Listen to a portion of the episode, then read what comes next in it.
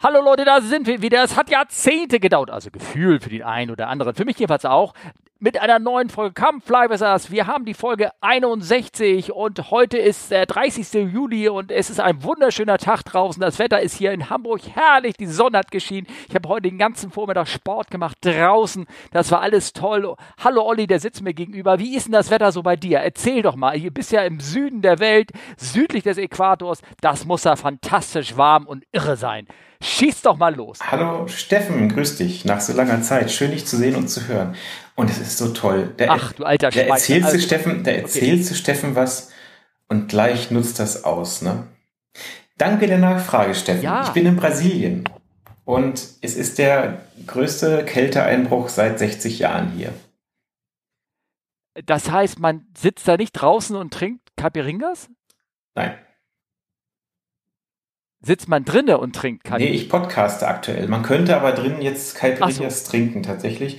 Ähm, aber ja, und es ist tatsächlich für riesige Verhältnisse kalt. Also in Südbrasilien hat es sogar gestern geschneit und die Leute waren völlig außer sich, weil im ganzen Land quasi eine komplette Schneedecke da in dieser Region lag. Also das wird garantiert schon weg sein, aber war was ganz Großes für die Leute. Leider auch, ähm, also auch für dich, Steffen, äh, Kaffee kaputt gefroren, Orangen kaputt gefroren, wird alles teuer. Oh, okay. Aber wobei, äh, benutze ich nicht die äh, Arabica-Bohne? Ist die nicht in Arabien? Ah, ja, dann, dann, dann ist alles gut. Dann in Arabien ist alles gut. Ja, ja genau. Der meiste Kaffee, ja, okay. Na, ich glaube, der meiste Kaffee kommt, glaube ich, aus Indonesien mit und sowas. Also ähm, ich muss leider sagen, dass die Verbindung, ich, ich weiß gar nicht, ob Olli das jetzt hört, was ich sage, aber die Verbindung ist total schrottig. Also ich höre ihn manchmal gar nicht, aber wir versuchen irgendwie weiterzumachen und einen Podcast hinzukriegen. Keine Antwort. Olli, antwortest du mir? Ja, wunderbar. Ich, dann hoffe ich, dass wir sie jetzt im Griff haben. Ähm, ich werde, glaube ich, gleich ein bisschen äh, rumschnippeln müssen, dass wir das irgendwie diese große Lücke da irgendwie rauskriegen. Aber falls es mir nicht gelingt, also Olli hat erzählt, dass er draußen in Badehose in äh, Sao Paulo sitzt und das Wetter so toll ist und er Caipiringa, in Caipiringas gebadet hat. Äh, genau, schön wär's. Herrlich, ja, ja, genau. Und dass er morgen noch nach Argentinien fliegt und da ist es noch wärmer, weil es geht dann noch weiter in den Süden runter, ne? Mhm. Ist ja klar. Ne? Mhm, genau muss, ist es, je wärmer, je südlicher man ist. Ne? und, äh, und deswegen freut er sich drauf und überhaupt. Nein, aber sei doch froh, du kommst mal ein bisschen raus, bisschen an die frische Luft und so, das ist doch gar nicht so schlecht. Das ist richtig, ja. Aber Moment, jetzt gerade frische Luft, ich sitze jetzt hier im Zimmer und podcaste. Aber gut, das ist, ist ja so gewollt. Nein, alles gut. Ähm, nee, es ist tatsächlich ja. richtig kalt und es ist original, also bevor wir hier ankamen, waren es tagsüber 20 Grad und einen Tag nachdem wir hier weg sind, sind es wieder 25 Grad. Aber genau die Zeit, wo wir hier sind, ist es schweinekalt für ihr. Äh, und auch in Argentinien nachts 3 Grad, tagsüber 15. Das ist jetzt schon auch für die richtig kalt. Ne? Hängt das vielleicht mit irgendjemandem aus deiner Crew zusammen? Also ich kann mich erinnern aus Kollegen so im, im Briefingraum, im, entweder im Simulator oder im Crew-Briefingraum, wenn die da reinkamen, hat sich der gesamte Raum gleich in so einen Eisblock verwandelt. Kennst du solche Leute? Kenn ich. Die so, so eine Aura, so eine Stimmung. Kenn ich, aber ähm, ja, eigentlich nicht. Also so, ich habe auch schon mit dem ja, Kollegen, mit dem ich unterwegs bin, auch schon sehr warme Touren hier gehabt. Also von daher. Ah, Okay, gut. Äh, naja. Warme Touren, uh. okay. Ah. Ja, oh, lala. Ich merke, Steffen, du okay. bist nicht ausgelastet. Ja. Nein, ich bin nicht ausgelastet. Ähm, ich, okay, dann machen wir doch mal weiter. Ich glaube, wir haben hier eine lange Intro gemacht und eine lange Sachen erzählt. Ähm, ich wollte nur erzählen, ich weiß gar nicht, du, ihr seid ja bei der Fracht. Ähm, ihr, ähm, ihr, ihr müsst euch ja euer Essen irgendwie selber machen oder ihr kriegt ja irgendwie so ein Tablett reingeschoben oder irgendwie sowas. Wusstest du, dass die Passage jetzt einen, ich finde es immer schön, diese Worte, die sie irgendwie verwenden, dass die Passage jetzt ähm, einen neuen Crew-Food-Bestellprozess haben mit einer eigenen App. Ich weiß nicht, wie sie heißt, crewlieferando.de oder irgendwie sowas. Keine Ahnung. Ja, ja. Aber da können Sie jetzt äh, mit, also da ist, ich habe da jetzt die Codes rausgeholt, also CODE, nicht, dass ihr wieder denkt, ähm, rausgeholt. Und zwar, ähm, äh, weißt du, ich wollte nur mal sagen, weißt du, was da, das gibt sofort Sinn, wenn du den Code liest, dann weißt du sofort, was dahinter gemeint ist. Und zwar, äh, früher waren ja, oder es ist immer noch so, sind so kleine Codes, so drei Stellen, die werden dann benutzt, um irgendwelche Abrechnungssysteme damit zu bedienen. Ja. Ne? Mhm. Also zum Beispiel ist ähm, ähm, BWG war, glaube ich, Bottle Water groß. Und jetzt ist hier ein Code, der heißt BSP. Was könnte der heißen? Sag's mir. Du kommst, ja, du kommst natürlich darauf, weil der steht da so. Aber BSP, falls jemand sich irgendwas bestellen möchte, irgendwie bei crewlieferando.de, heißt Snackpot Creamy Pesto. In Anführungsstrichen. Das ist doch lecker, ne? Oder ähm, wir haben einmal die BVP, das gibt ja vielleicht mehr Sinn. Das ist, ich weiß nicht, wo B steht, vielleicht für ich komme nicht drauf, aber VP steht denn für Veggie Penny Bolognese oder Chicken Koma, nee, Korma Reis gibt es oder Kartoffeln, Speck und Zwiebeln. Da gibt es alles Codes für und dann kannst du das bestellen über deine Lieferando-App und dann kommen sie dir an Bord liefern. Ich glaube, du musst allerdings 24 Stunden vorher bestellen, sonst schaffen sie es nicht. Oder irgendwie ja, also bei uns Vielleicht tatsächlich, man kann Special ja. Dienst bestellen, das muss 24 Stunden ja. vorher sein und sie können, auch wenn du rechtzeitig ja. bestellst, nicht garantieren, dass es liefern. Ah, das ist okay. super.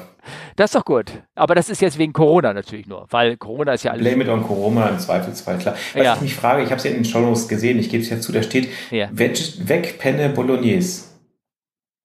Hast du das Copy? Ich hab's, das ist, ich hab's Copy-Paste gemacht. Also ja, ja, Bolo, Bolognese mit AI ist schon natürlich echt eine gewisse Verwallhornung der ganzen ja, Sache.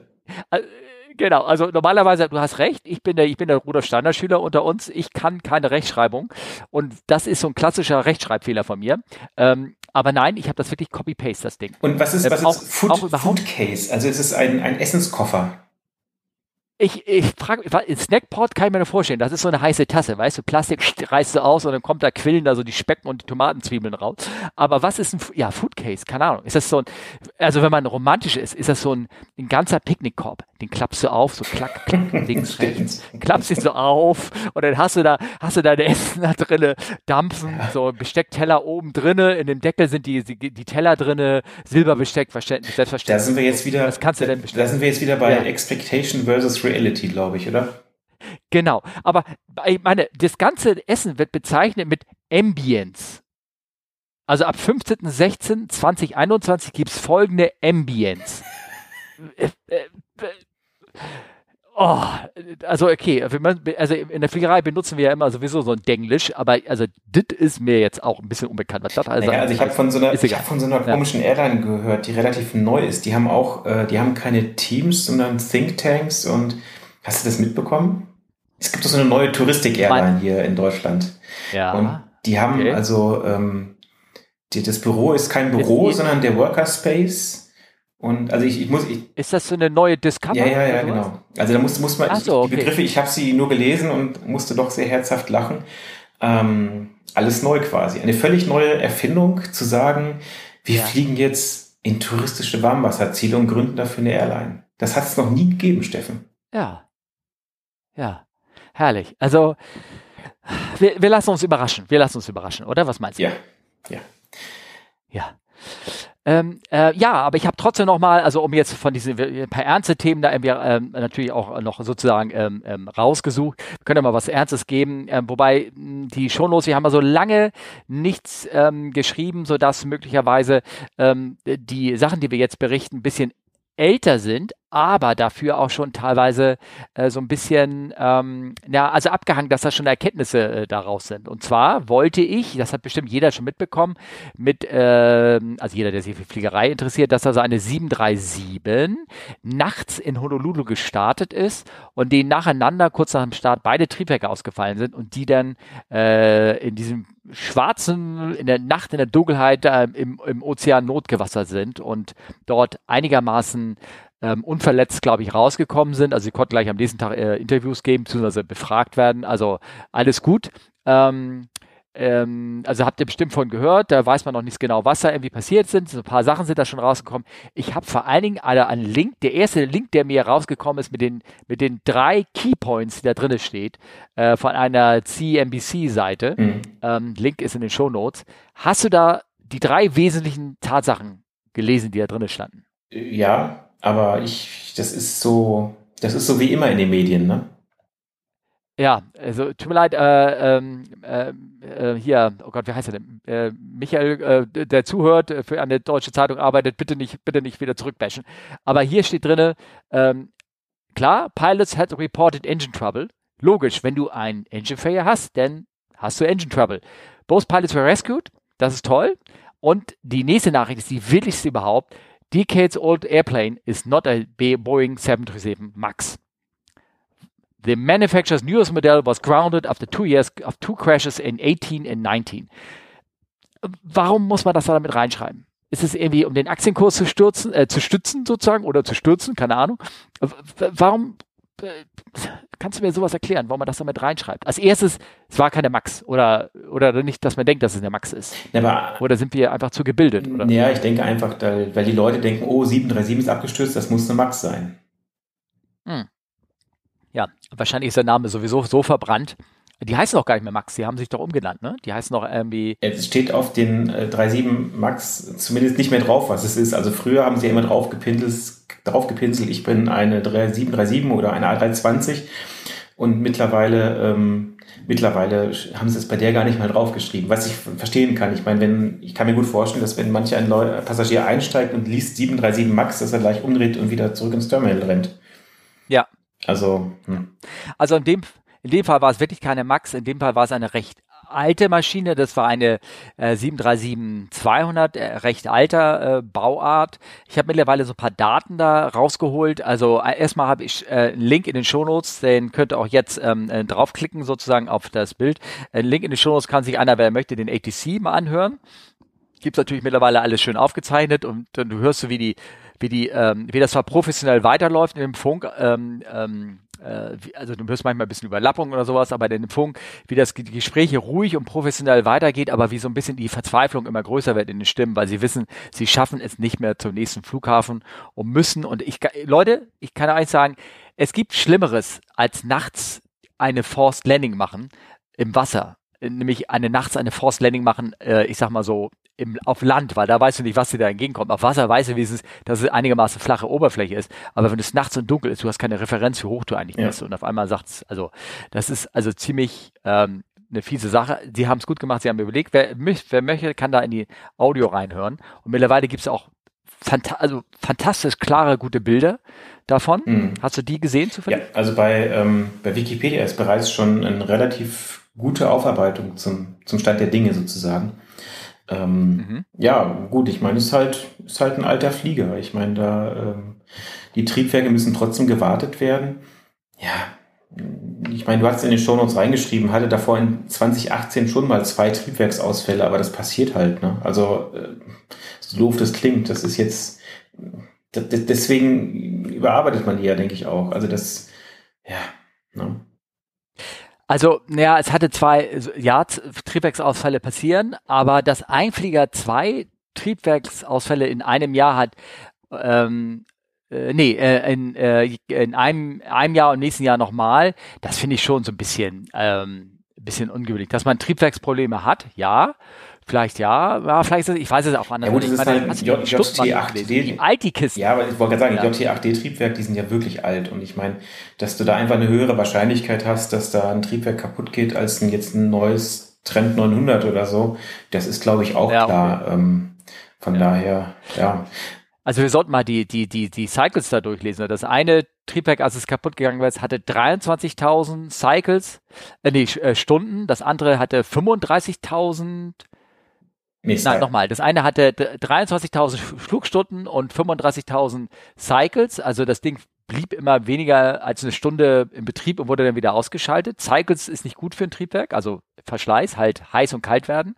Und das andere Denkewert hatte sogar 71.000 totale Stunden mit äh, dann weniger Cycles, und zwar 76.000 Cycles.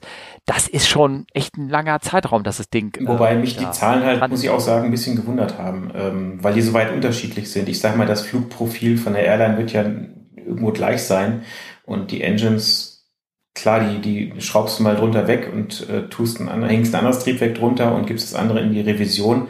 Aber dass das so weit auseinander geht, das hat mich so ein bisschen gewundert, muss ich ehrlich sagen. Ähm, aber gut, das ich, kann man halt nicht also beurteilen. Ich, ne? ich weiß, ich, Ja, genau. Also ich hatte mal ein, äh, ein Bobby äh, geflogen, wo extra ein Eintrag, das hatte ich, glaube ich, im Podcast auch schon mal erzählt, wo extra ein Eintrag war im äh, Bordbuch, dass man sich nicht wundern soll, dass beide Triebwerke so unterschiedlich schnell reagieren. Und zwar da war das eine Triebwerk neu dran gebaut worden und das andere war noch ein älteres Ding und das war, äh, lass mich lügen, ich glaube, Grübel zwölf Jahre dran mhm. an dem Flugzeug. Ne? Und ähm, na gut, und, und auch bei uns in der Firma, da werden die Dinger nun auch betrieben und auch nicht zu knapp. Und äh, das konntest du daran erkennen, dass das Triebwerk halt, während das eine, nehmen wir mal, du hättest von Idle das Ding auf Take-off Power einfach so hochgeschoben, dann wäre das andere einfach äh, vier Sekunden später da oben da angekommen, äh, wo es sein sollte. Und ähm, dass man sich darauf vorbereitet, dass es alles noch in den Limits ist, dass Triebwerk natürlich sowieso gewartet wird und überwacht wird, aber dass es langsamer reagiert, dass man das, äh, dass man sich dessen bewusst ist. Macht aber beim Take-off übrigens nicht, dass die Leute jetzt nachdenken, sowieso nicht, sondern du schiebst erstmal auf eine Vorleistung rein und dann, also sagen wir mal auf, keine Ahnung, was, was ist es bei der Triple Seven? Was war das? Schiebst du bestimmt erstmal auf 30. Ja, so 50 Prozent, 60 Prozent so. Ja, ja mhm. Genau, also 30 Prozent Leistung dann, glaube ich, ne, 50 Prozent Drehzahl und dann schiebst du erst die Volllast rein, um damit die Triebwerke dann gleichmäßig hochlaufen. Ja. Ja, also schaut euch mal die Bilder sind echt fantastisch. Also, dass die da, wenn du siehst, dass die, in den Bildern siehst du, dass, dass ähm, dass der Flieger auseinandergebrochen ist und zwar vor der Tragfläche. Das heißt, das Cockpit mit den ersten vier Metern Rumpf hinten dran ist separat, liegt auf dem Meeresboden und dahinter liegt der Rumpf. Und ich frage mich, wie die denn aus dem Cockpit raus, ob das denn erst auseinandergebrochen ist beim, beim Sinken oder beim, beim Aufprall und ja. äh, schwer zu sagen. Es müsste man gucken, wie die Wrackteile liegen, aber ich denke durch den Aufprall. Ich meine, das ist halt so eine, so eine harte Beschleunigung. Ähm, ja. da geht halt schnell was kaputt. Ich meine, Hauptsache, die sind da heile rausgekommen und äh, ja. Ähm, ich bin mal gespannt, ob sie das, ob sie das, äh, haben, ob sie das Zeug jetzt alles aus dem Wasser fischen oder wie sie das machen. Das würde mich auch mal interessieren, aber wir wissen es nicht. Ich, also ich glaube, ähm, die liegen ja wie in 400 Fuß Tiefe oder irgendwie sowas, ne? Stand, glaube ich, drin. Mhm.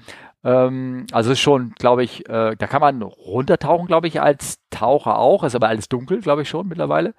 Ähm, und ähm, ich glaube, die wollen vor allem den Flight Recorder und Cockpit Voice Recorder da rausziehen. Ich glaube, das andere bleibt da unten. Mhm. Also da das bleibt dann für irgendwelche Hobbytaucher, die dann da runtergehen und sich da drin verfangen ja. oder Schatzsucher oder. Ja, dafür ist es, glaube ich, ein bisschen tief. Aber naja, ich bin mal gespannt, was bei rauskommt. Ähm, die hatten ja irgendwie schon angedeutet, von einem Triebwerk, das sei schon während des Startes kaputt gegangen. Mhm. Ähm, Okay. Und irgendwie eine, eine Spritpumpe, da ist irgendwie ein, ein Schaft, ähm, also eine, eine, Achse gebrochen oder so, keine Ahnung. Also man muss mal abwarten, was da, was dabei rauskommt. Spannend ist auf jeden Fall und ähm, ist natürlich dann die Frage, ob da vielleicht maintenance-mäßig halt vielleicht bei denen irgendwas schief lief, ne? Also, also von der Wartung her oder so, keine Ahnung. Genau. Ähm, man muss aber äh, dazu sagen, die, ja, die Fracht-Airlines in den USA fliegen auch unter einem anderen Chapter, unter einem anderen Regelwerk als Passagier-Airlines. Ne? Das darf man natürlich auch nicht vergessen. Ähm, das heißt, der Gebrauch von Duct Tape ist da zugelassen, um den Flieger an Luft zu halten? Äh, wahrscheinlich. Ist aber bei uns aber auch. Ja. okay. Ach, du bist auch Frachter, stimmt, ich vergesse das ja immer. aber auch, aber auch bei Passagiermaschinen kann man gut Duct Tape benutzen. Ja, ja, ja, ja, das wissen wir alle. Aber das ist ein spezielles Aviation Duct Tape mit aus Aluminiumfolie. Nicht, dass wir da irgendwie wieder falsche Sachen irgendwie sagen. Ne? Irgendwie so. Genau. Ähm, was wollte ich denn sagen? Also, um äh, kurze Spekulatius ähm, zu machen, äh, warum könnte das sein? Also, wenn du sagst natürlich, dass da irgendwie eine Spritpumpe kaputt gegangen ist, äh, wenn noch meinetwegen irgendwie noch ein zufälliges anderes Problem war. Also, normalerweise, wenn beide Triebwerke so zeitgleich betroffen sind, dann ist oft irgendwas im Sprit drin gewesen oder irgendwas, ja. was, was ein ähm, Problem bereitet hat. Aber ob es hier der Fall war, was nee, wir werden, es, es wird mit Sicherheit, äh, werden sie da auch relativ schnell auf, ein, auf, ein, auf eine Antwort kommen, denke ich mal. Also ich meine, die wissen, wo das Wrack liegt, können sich bei Bedarf die wichtigen Teile daraus fischen und äh, ja, von daher bin ich mal sehr gespannt. Ja, genau. Das wird. Wir werden berichten. Wir werden berichten. Genau. Sehr gespannt fand ich übrigens, äh, sehr gespannt war ich auch bei deinem Video, was du mir für, den, für das nächste Thema geschickt hast. Da ist äh, ein UPS-Jumbo, der da, ich sage mal, versucht zu landen. Ja, äh, hast du es denn da genau angeguckt? Ja, das ist äh, vom Himmel hoch, da komme ich her, auch wenn ich doch schon unten wäre. Ne? Also ähm das okay, ja, das kann kann kann sein. Ähm, erstmal natürlich, es ist wieder Fracht. Immer die, die Fracht. Fracht. Immer es die Fracht. ist wieder Fracht. Immer die Fracht. Ja. Aber die lacht doch. Ne? Genau. Ähm, äh, ja, aber es ist doch ein schönes Video, ne? Und, ähm, und der setzt sanft auf. Also ich habe es hier in den Shownotes. Ich ähm, kann es sogar hier jetzt äh, sogar reinspielen. Dann hört es aber der, ähm, der Olli nicht, wenn ich jetzt auf den äh, Knopf drücke. Ähm, man sieht einen Flieger, der, der fliegt an, der toucht sanft und dann geht er wieder hoch. Genau. Ähm, hast du eine Vermutung, warum das sein könnte? Ja, Happy Hour. Zwei Landungen zum Preis für einen Einer. Ja. Nicht? Nein, also. War das mit den Caperingas gestern auch? Ja, genau. Ähm, ja. Nee, ich denke mal einfach, dass er viel zu weit reingefloatet, also reingesegelt ist und dann halt einfach, dann wurde halt die Entscheidung getroffen, durchzustarten. Ne? Und ja, ähm, ja das, ähm, also man, also von der Laufzeit, wie die Triebwerke halt brauchen, um dass sie Schub entwickeln, werden sie das wahrscheinlich schon ganz kurz vorm Aufsetzen entschieden haben, Gase rein und dann halt noch eine extra Runde. Ne? Genau, also wenn man sich das äh, Video nämlich anguckt, äh, der, der landete Touch, dann denkst du, huch, und jetzt geht er wieder hoch. Ähm, ja, ähm, die Entscheidung wird sicherlich vor dem Aufsetzen, die haben wahrscheinlich, sind so weit reingeflogen, wollten schon längst am Boden sein. Für uns als Piloten gibt's ähm, so äh, Punkte, wenn wir an dem, also da wo zum Beispiel diese dicken weißen Striche auf der Runway sind, wenn die ähm, vorbei sind, heißt es eigentlich, und wenn man danach es aufsetzt, halt, dann startest du durch, zum Beispiel. Ja. Oder rede ich da Blödsinn? Nee. nee ne? so grob. Ja. Und genau, und äh, das heißt, du, du schiebst die Gase rein und dann kann das sein, dass der Flieger trotzdem noch kurz aufsetzt, kleiner Touch and Go und durchstartet. Man kann das hier ganz schön sehen, weil die Spoiler nicht ausgefahren sind ja, nach der Landung. Das stimmt. Die Logik ist so, dass normalerweise, ich glaube beim, beim, beim Jumbo ist es so, wenn die Boogies, also die runterhängenden Reifen, wenn die ein äh, hochgebogen werden. Ich glaube, bei anderen Flugzeugen vielen ist es so. Also wenn der Winkel sich ändert, dann fahren schon die ersten Spoiler aus und zerstören den Auftrieb auf den Tragfläche. Dadurch setzt sich der Flieger besser hin und dann fallen die, fallen die ganzen anderen Spoiler raus, Ground-Spoiler, alles was da, also diese Störklappen auf der Tragfläche und dann bremst der Flieger ganz schön. Aber das passiert nicht, wenn du Gas reingeschoben hast. Also wenn der genau. Go-Round-Entscheidung getroffen haben, und dann kann er aufsetzen und dann kommen diese Dinger nicht raus, weil das Flugzeug ja denkt, nee, der will ja gar nicht landen. Ja, ne? genau. Ja. Das äh, also, erinnert so ein bisschen an diesen äh, Zwischenfall in Warschau. Ne? Da dachte der Flieger auch, der Pilot will ja gar nicht landen. Äh, ja, genau. Da ist, äh, der hat kein, der 320 äh, Unfall in Warschau. Könnt, ich kann den ja jetzt mal auch wieder hier in den Shownotes mal reinklicken. Äh, da ist es so, ähm, der, der, das war halt, der hatte keine Boogies, wie nennt sich, keine Trucks oder wie man das nennt, mhm. keine hängenden Runterfahrwerke, gibt es halt nur zwei Räder links und rechts auf einer Achse und da ist diese Ausfahren der, der Spoiler nur getriggert an der Drehzahl der Reifen. Und wenn die nicht äh, hochdrehen, weil der Boden glatt ist. Genau. Dann Aber Steffen, ich muss mal Korinthen kacken. Es gibt äh, tatsächlich A320er mit einem äh, Doppelfahrwerk hinten. Äh, mit einem. Also mit zwei Achsen je Fahrwerksbein. Ach. Ja. Habe ich alle oder manche oder es jeder? Es gibt eine Spezialversion vom A320, die tatsächlich nicht äh, quasi äh, pro Main Gear 2 Reifen hat, sondern pro Main Gear 4 Reifen. Okay, so. und das musst du mir, musst du mir sagen, und wo, was, wie und äh, Link oder doesn't happen? Also nachher zeige Ja, ja, nee, das äh, tatsächlich, ähm, es gibt, es gab es für eine indische Airline, weil die an Flugplätze geflogen sind mit einer sehr geringen Traglast des Asphalts der Bahn und die auch ohnehin jetzt qualitativ nicht so gut waren. Und die haben extra eine Version mit äh, vier Reifen pro Mengier. Ah, okay. Wieder was gelernt. Siehst du? Wie, ah, du. Was nicht alles gibt. Was nicht alles gibt. Aber also ich habe es auch nur einmal gesehen, da hatte mich das so irritiert ja. und dann, äh, genau. Ja. ja. Aber Fahrwerk, Wusstest Fahrwerk du, dass man, ist ein Thema, ne? Ja, genau. Wusstest du, dass man eigentlich auch manchmal gar, gar kein Fahrwerk braucht? Das ist dann nur so ein bisschen doof aussieht, wenn der Flieger ohne Fahrwerk auf dem Boden liegt. Ja, äh, aber ich meine, wenn man jetzt da anfängt drüber zu lästern, was wir mit Sicherheit gleich machen werden, das hat deine Firma auch schon mal geschafft, ne?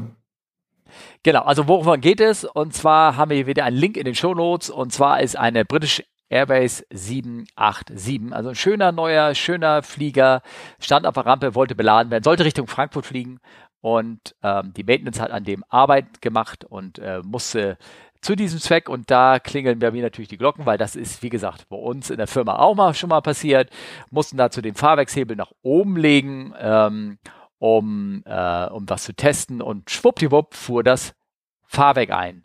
Aber das darf und, doch gar nicht. Äh, genau, aber warum ist, warum ist überhaupt das ganze Fahrwerk nicht eingefahren? Also es ist ein Bild, ihr seht es auch, das kommt ja, seht ihr auf dem Bildschirm jetzt auch äh, äh, ein British Airways Flieger mit den, mit der, ja, mit der, ja, äh, mit dem Bugrad auf dem Boden eingefahren. Warum fällt denn das Fahrwerk nicht rein, Olli? Ja, ich denke mal, da haben sie die Pins richtig äh, eingesteckt. Ne? Also es gibt so Sicherungspins äh, fürs Fahrwerk und wenn man die da reinsteckt, die sind nicht groß. Ne? Also ich sag mal so Kugelschreiber groß mit so einem dicken äh, Remove Before Flight äh, Fähnchen dran und dann fährt das Fahrwerk einfach nicht ein. Ich glaube, auf dem Powerfahrwerk wird sowieso nie einfallen, weil das einfach die, das würde ja, müsste ja die Reifen quer über den Asphalt ziehen und dann reinfahren. Und äh, da, dazu reicht die Hydraulikdruck nicht aus, um das einzufahren. Ja, das, das, das, bleibt einfach stehen, weil das die Kraft da nicht für ausreicht. Aber das Bugfahrwerk klappt ja nach hinten auf, der Reifen rollt und dann rollt es über die Schocks rüber und rutscht einfach nach vorne und dann plumps, setzt er sich da hin. Und äh, mittlerweile ist auch der Grund, ähm, du hast mir ja selber den Link auch äh, geschickt, ne? Mittlerweile ist der Grund dafür bekannt, ähm, diesen Pin, den musst du ja in eine ganz bestimmte vorgesehene Position reinschieben, nämlich äh, um ein Gelenk zu blockieren, damit das Fahrwerk nicht einfährt. Auch wenn Hydraulikdruck drauf ist und so, das Fahrwerk kann dann einfach nicht einfahren, weil genau. ein Gelenk sich nicht bewegt, ja. nicht bewegen kann. Aber wenn du das ins falsche Loch reinsteckst, ja. Ja, was lernen wir daraus? Dann, Steckst den ja. Pin ins falsche Loch, bist du am Arsch. Ja. oh, das muss ich rausschneiden. Scheiße, das, ey, sag mal. Wieso? Das ist doch so. Die haben, die haben den Pin ins falsche Loch gesteckt ja, und ja, der Flieger und ist jetzt Arsch am Arsch, im Arsch, egal. Ja, ja. ja. Oh, nein. Sag mal, hier, du weißt. Soll ich es dir nochmal erklären? Nein, nein ich weiß ja, wie ich, das, wie ich das jetzt wieder, ich meine, bei uns rufen jetzt wahrscheinlich Eltern an von, von Sechsjährigen und, und fragen, wie ist denn das, wieso lachen wir denn jetzt? Und dann werden die rot, weil die das erklären müssen. Wobei ich weiß gar nicht, was, warum eigentlich. Keine Ahnung. Ja, auf jeden Fall, das gibt da Bilder, schaut mal auf den Link, da seht ihr nämlich, ähm, dass dieser Pin, den muss man halt in ein, äh, es ist ein verlockendes, größeres Loch, kurz davor, und zwar ist es auch ein Gelenk, äh, äh ge, ähm, Gelenk ähm, sag mal, Öse sozusagen, wo man, äh, wo dieses Kugellager rumsortiert ist, wie, wie das halt ist und wenn da ein Scharnier ist, da ist ja gerne mal irgendwie, äh, genau, eine, eine Öse, ein Loch drin um das Kugellager sozusagen und da haben die das irgendwie reingesteckt. Und das ist ein bekanntes Problem bei dem Ding. Das ist nämlich schon mehrfach passiert und deswegen gibt es eine Airworthiness Directive von Boeing die sagt, man muss dieses andere Loch aus Sicherheitsgründen mit so einem Gummiproppel da irgendwie drauf floppen, damit einem eben das nicht so passiert, wenn man da nicht so genau hinguckt. Ja, und ähm, diese Airbusiness Directives haben ein gewisses Zeitdauer, in dem man sie ausfüllen, ähm, also beziehungsweise machen mhm. muss. Und die waren, glaube ich, hier 36 Monate oder sowas, ne? Keine Ahnung. Also Boeing, äh, Air, äh, Quatsch, British Airways hatte Zeit, 36 Monate, um das Ding, ähm, oder 24 Monate oder auch vielleicht nur 12 Monate, keine Ahnung, um äh, diese Air Business Directive zu befolgen, sich dieses Gummiplöppel zu besorgen und dann darauf zu floppen. Und ähm, ja, und sie hatten noch drei Monate Zeit und haben das noch nicht gemacht, oder vier Monate Zeit, keine Ahnung. Auf jeden Fall bereuen sie jetzt sicherlich, dass sie das Ding nicht gemacht haben. Und ich mag dazu nochmal sagen, Steffen, es gibt eine Menge ja. Leute, die bereuen, dass sie keinen Gummi benutzt haben. Ja, das ist so. Es ist so. Ich sag dir eins, das ist, ist so. Ja, genau. So ein Gummiplöppel ist echt immer eine schöne Sache. Äh, gibt es da nicht noch so andere Worte dafür? Die, also es gibt doch äh, so ba, ba, Plugs, ist egal, aber lassen wir das. Ähm, und ähm, äh, die man dann da auch reinstecken tun kann. Und äh, verzettelst dich, Steffen. Komme ich jetzt? Ich verzettel mich gerade. Ich wollte nur eine ganz andere traurige Geschichte erzählen. Und zwar Air France 447. Ja. Ja, der abgestürzte 330er über dem ähm, Südatlantik. Auch dort gab es eine ähm, Entscheidung, die äh, Pitot-Rohre, äh, die äh, äh, bei stark, die also geneigt äh, waren zu vereisen. Das war ja das Problem, dass der Flieger Air France 447, dass dem seine Geschwindigkeitsanzeigen, seine Pitot-Rohre, die Messer, sozusagen die Sensoren draußen, trotz Heizung nicht geschafft haben, ähm, die anfallenden Wasserdampf und Wassereiskristalle dort zu schmelzen, sodass sie zugefroren sind. Ähm, das Problem war bekannt, dass es gelegentlich aufkennen sollte und Air France hatte dann äh, entschlossen, diese äh, defekten äh, Sachen auszutauschen. Ähm, diese Entscheidung fiel zwei Wochen ähm, vor dem Unfall und konnte, war natürlich noch nicht ausgeführt worden in der Schnelligkeit. Manche Sachen sollte man denn doch ähm, schnell ausführen. Hier in dem Saale ist es leider nur Blechschaden und Plastikschaden und Carbonschaden, weil die Tür ist nämlich auch rausgerissen worden. Hast du das gesehen? der, der Flieger hat sich gesenkt mhm. und, ähm, und die vordere Tür, die, wo die Treppe dran stand, wurde natürlich schön ja, abgerissen durch die Treppe. Ja. ja. Ja, oh, lassen wir das. Das Thema muss ich irgendwie red flecken hier, irgendwie irgendwas und dass da keiner reinhört. Ähm, hast du schon mal was von S-Turns on Final gehört? Ja, habe ich. Also ich habe mir, also du hast da ein sehr schönes äh, Video gepostet, wo ich mir gleich so ein paar Fragen gestellt habe, muss ich ehrlich sagen. Aber ja, S-Turns on Final, ähm, in dem Video habe ich das mal gesehen, ja. Ja, genau. Äh, was müssen wir uns darunter vorstellen? Nehmen wir mal an, du fliegst hinter einem, im Enterflug hinter einem ähm, anderen Flugzeug hinterher und äh, der Fluglose sagt, ey, du bist zu dicht dran, ähm, reduziere mal deine Geschwindigkeit dann kannst du das machen. Aber was ist, wenn du schon langsam, nicht langsamer fliegen kannst. Was macht man dann? Durchstarten. Durchstarten. Also und mit kleinen Flugzeugen als, als wird immer gerne empfohlen, mach doch S-Turns on Final. Und Kennst du sowas? Ganz ehrlich, ich habe das noch nie erlebt. Ich habe auch nicht, aber du weißt, was das ist. S-Turns. Ja, einfach äh, ja, in einer S-Form zu fliegen, damit man ein bisschen langsamer ist. Aber das ist doch, also ganz ehrlich, das. Äh, also ich habe sowas schon mal gemacht. Da, da sind wir, das war aber irgendwie flugschulentechnisch, Bonanzas und wir waren wirklich dicht dran und dann sind wir halt äh, praktisch Schlangenlinien gefahren, geflogen. Dadurch äh, legst du halt mehr Mileage oder mehr Kilometer, mehr Strecke zurück und dadurch äh, gewinnst du natürlich Abstand zu dem Flieger, der dir vorausfliegt, weil du mehr Meilen oder Kilometer, wie man das fliegen muss, sozusagen, weil du halt ja zickzack hin und her fliegst. Ja. Aber dass das mit mal mit dem Jumbo gemacht wird, das ist natürlich auch eine schöne Sache. Ja, ich finde es ziemlich fragwürdig. Ich meine, das sind Parallelbahnen. Du weißt nicht, was ist auf der Parallelbahn für Verkehr und weiß nicht was. Also ich fand das ein bisschen seltsam. Also ich habe jetzt diesen ganzen Funk und sowas da nicht so genau mitbekommen. Ich sage auch nicht, dass es gut ist, aber das mit dem Jumbo zu machen, ähm, ist natürlich äh, schon irgendwie eine spannende Sache. Also äh, kann man machen, sozusagen. Ähm, ich ich finde natürlich die Schlagzeile, die da Aerotime Aero draus gemacht hat. Ähm, to avoid collision with a 737. Gott sei Dank haben sie nicht Max dazu geschrieben, ja. oder? Ja. Nee, das stand im zweiten also, Satz. Es war keine Max. Ja, ach, ehrlich? Nein, ich weiß es nicht. Achso, okay. Ähm, naja, also, ihr müsst euch das Bild vorstellen. Ne? Der Flieger hat da hinterher, äh, es ist ein bisschen eine nicht häufig angewendete Methode und schon gar nicht mit, mit schwerem Gerät. Und ähm, äh, und es ist natürlich nicht zur Avoid Collision, sondern eigentlich nur, um die Separation Minima einzuhalten. Also dass da ähm, der Abstand auf das reduziert wird, was, äh, was man haben muss von den Vorschriften her. Also Collision, glaube ich, war da nie das Problem. Mhm.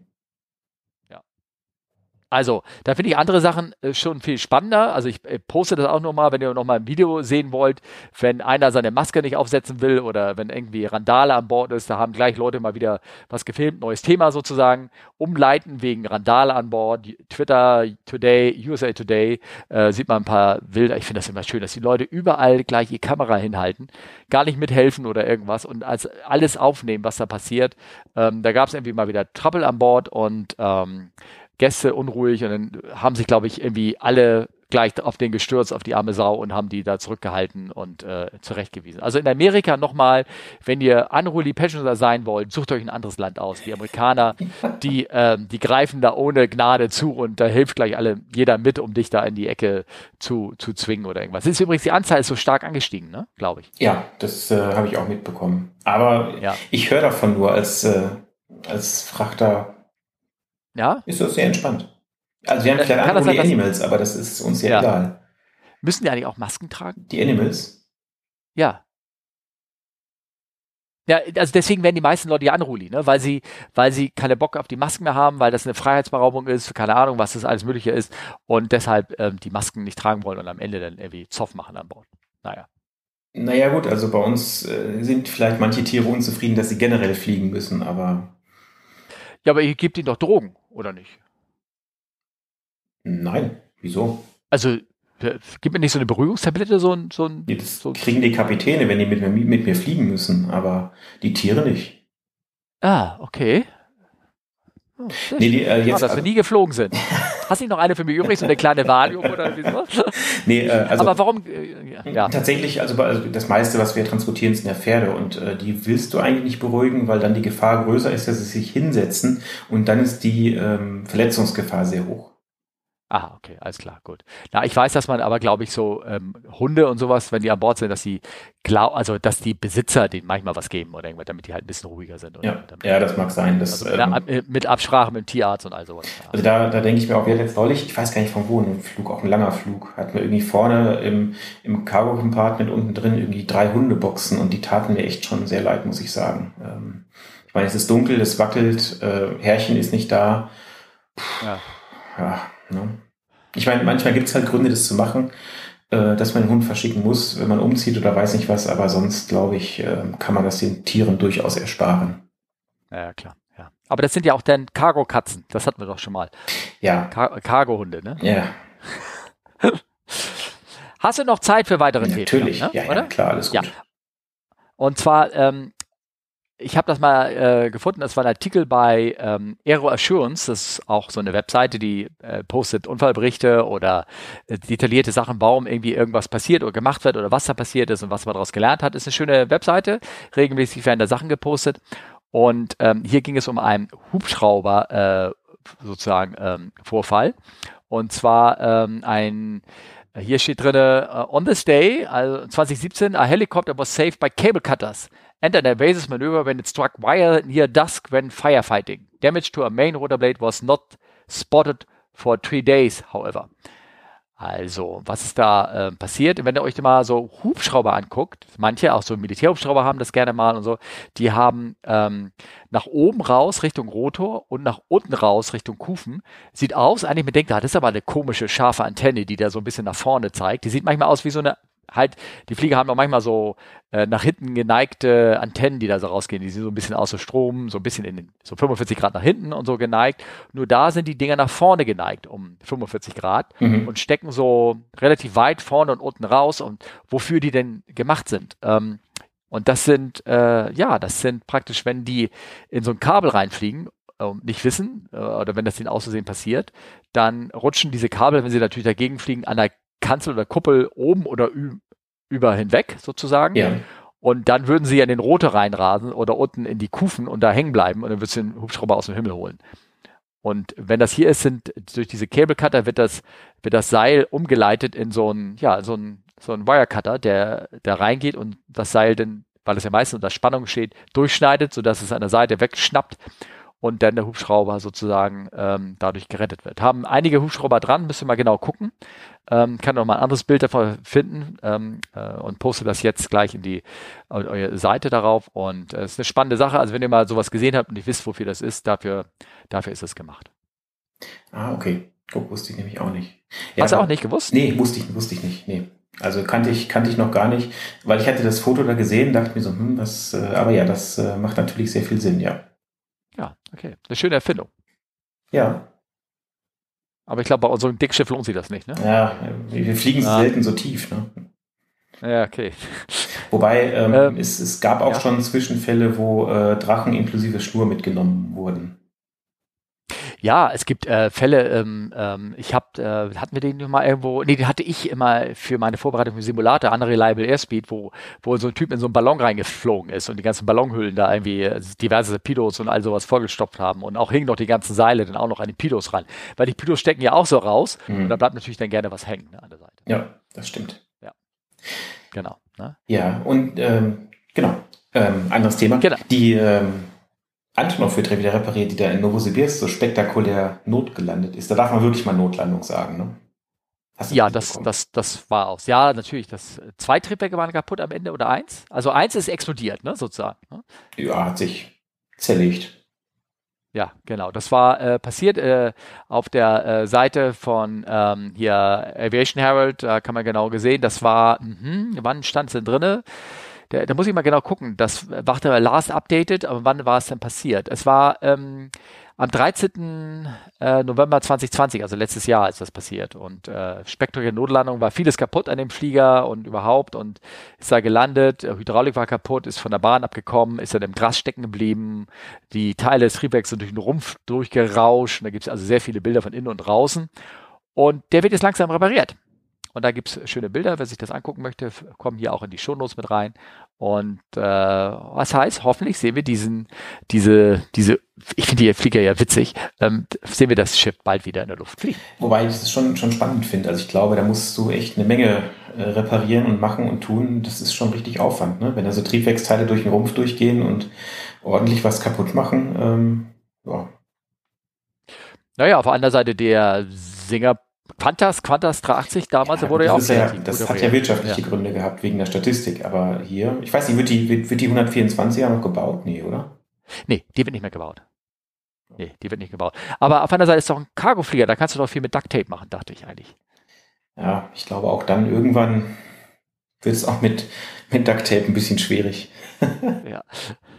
Oh, ähm, eigentlich müsste, das habe ich jetzt gar nicht in die Shownotes irgendwie reingetan. Es gibt ja, oder mache ich bastel ich jetzt nachträglich rein. Wer das mal gucken möchte, es gab irgendwie ein, ähm, ein äh, Link äh, von der Antonov 224, das ist die mit den sechs Triebwerken, also den ehemaligen Buran Carrier sozusagen, der flog irgendwie ab vom Flugzeug. Jetzt haben sie den Takeoff mit, mit der Drohne nebenbei fotografiert, also fliegt das Ding an der Drohne vorbei und die nimmt das damit auf und dann gibt's Aufnahmen von innen, wie der landet, äh, das russische Kolchosenteam, was da drin ist, die, die Crew und du denkst, was machen die denn bei der Landung? Der haut da bei der Hand Hebel raus. Ich, das hast du jetzt nicht als Link gekriegt. So, mhm. Ich poste das jetzt mal rein. Das ist ein äh, irres, irres Video. Ähm, da muss man in die Mitte hinspringen, weil vorerst wird er irgendwie nur stundenlang Russisch irgendwas erzählen und das kann ich denn doch irgendwie nicht so. ah. So, aber wir haben noch ein paar Fragen. Hast du noch Kraft für ein paar Fragen? ich habe noch Kraft. Ich habe vor allen Dingen Feedback bekommen. Das möchte ich hier nochmal anbringen. Oh, okay. Äh, von einem Kollegen, ähm, mit dem ich jetzt ja. auch neulich, ähm, ich sag mal, unterwegs war. Ähm, mhm. Der hat mir Feedback gegeben. Und der hat gesagt, dass du wahnsinnig tolle Arbeit machst. Kurz zusammengefasst.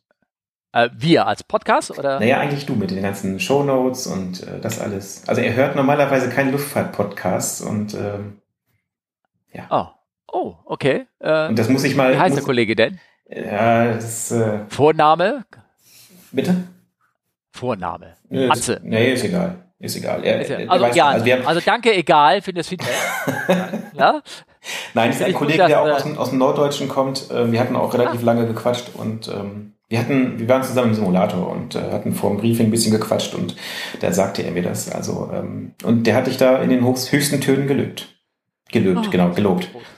Okay, danke, danke, danke, danke, danke. Ja. Ja, ähm, ja aber ich meine, wir lassen ja auch nur positives Feedback zu. Wenn einer Kritik macht, der, der kommt, der hat ja nichts zu suchen, oder? Was meinst du? Ja, das wird immer Also wie es in der Luftfahrt ist. Ne? Ja, ja, genau. Ja, das genau. gleich gelöscht, klar, logisch, klar. Da, die, ja. ähm, wir haben ähm, äh, ähm, eine andere kleine Frage bekommen, und zwar vom Reisepapa über Twitter.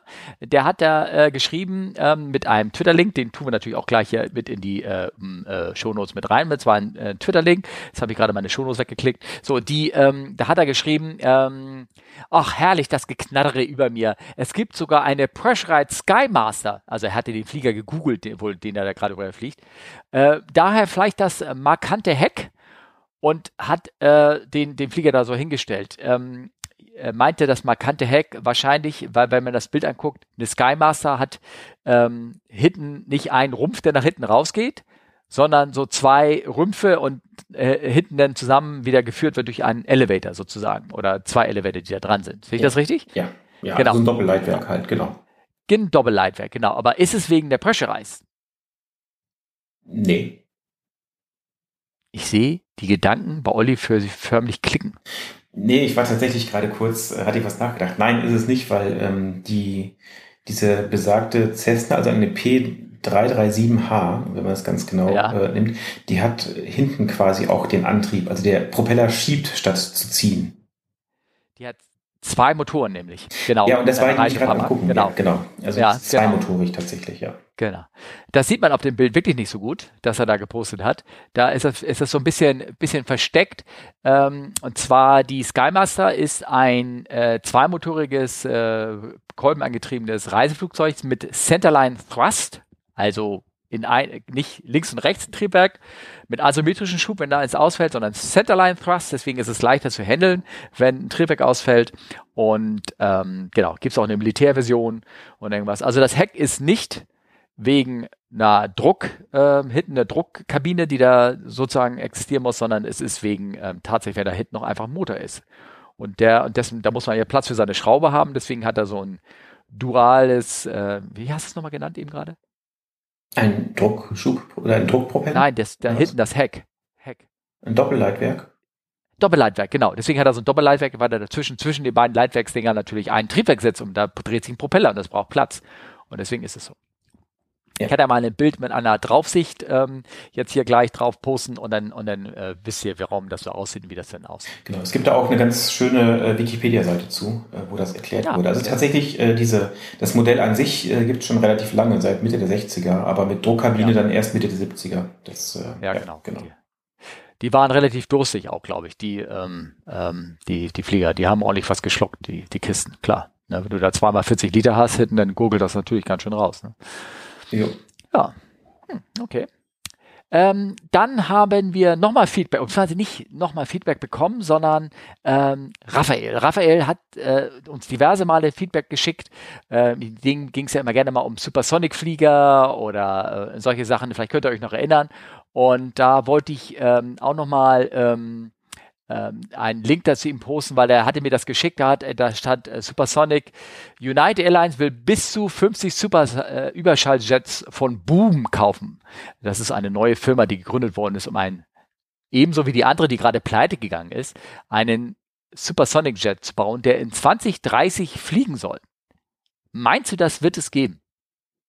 Also ich erwähne nochmal, es gibt noch kein Triebwerk dafür, das zertifiziert ist. Es gibt bis jetzt nur Baupläne. Und ähm, ja, also es, das Ding existiert vielleicht noch als Tonmodell. Mal vielleicht gibt es vielleicht auch irgendwelche wirklich Mockups oder irgendwas oder vielleicht wirklich Modelle, wo die schon die Rahmen. Aber es gibt noch nicht mal ein Triebwerk. Also meinst du, dieses Flugzeug fliegt um 2030? Ja, das könnte schwer sein. Aber nee, kann man nicht, kann man nicht einfach ein normales Triebwerk dafür nehmen? Wo ist denn das Problem? Überschall?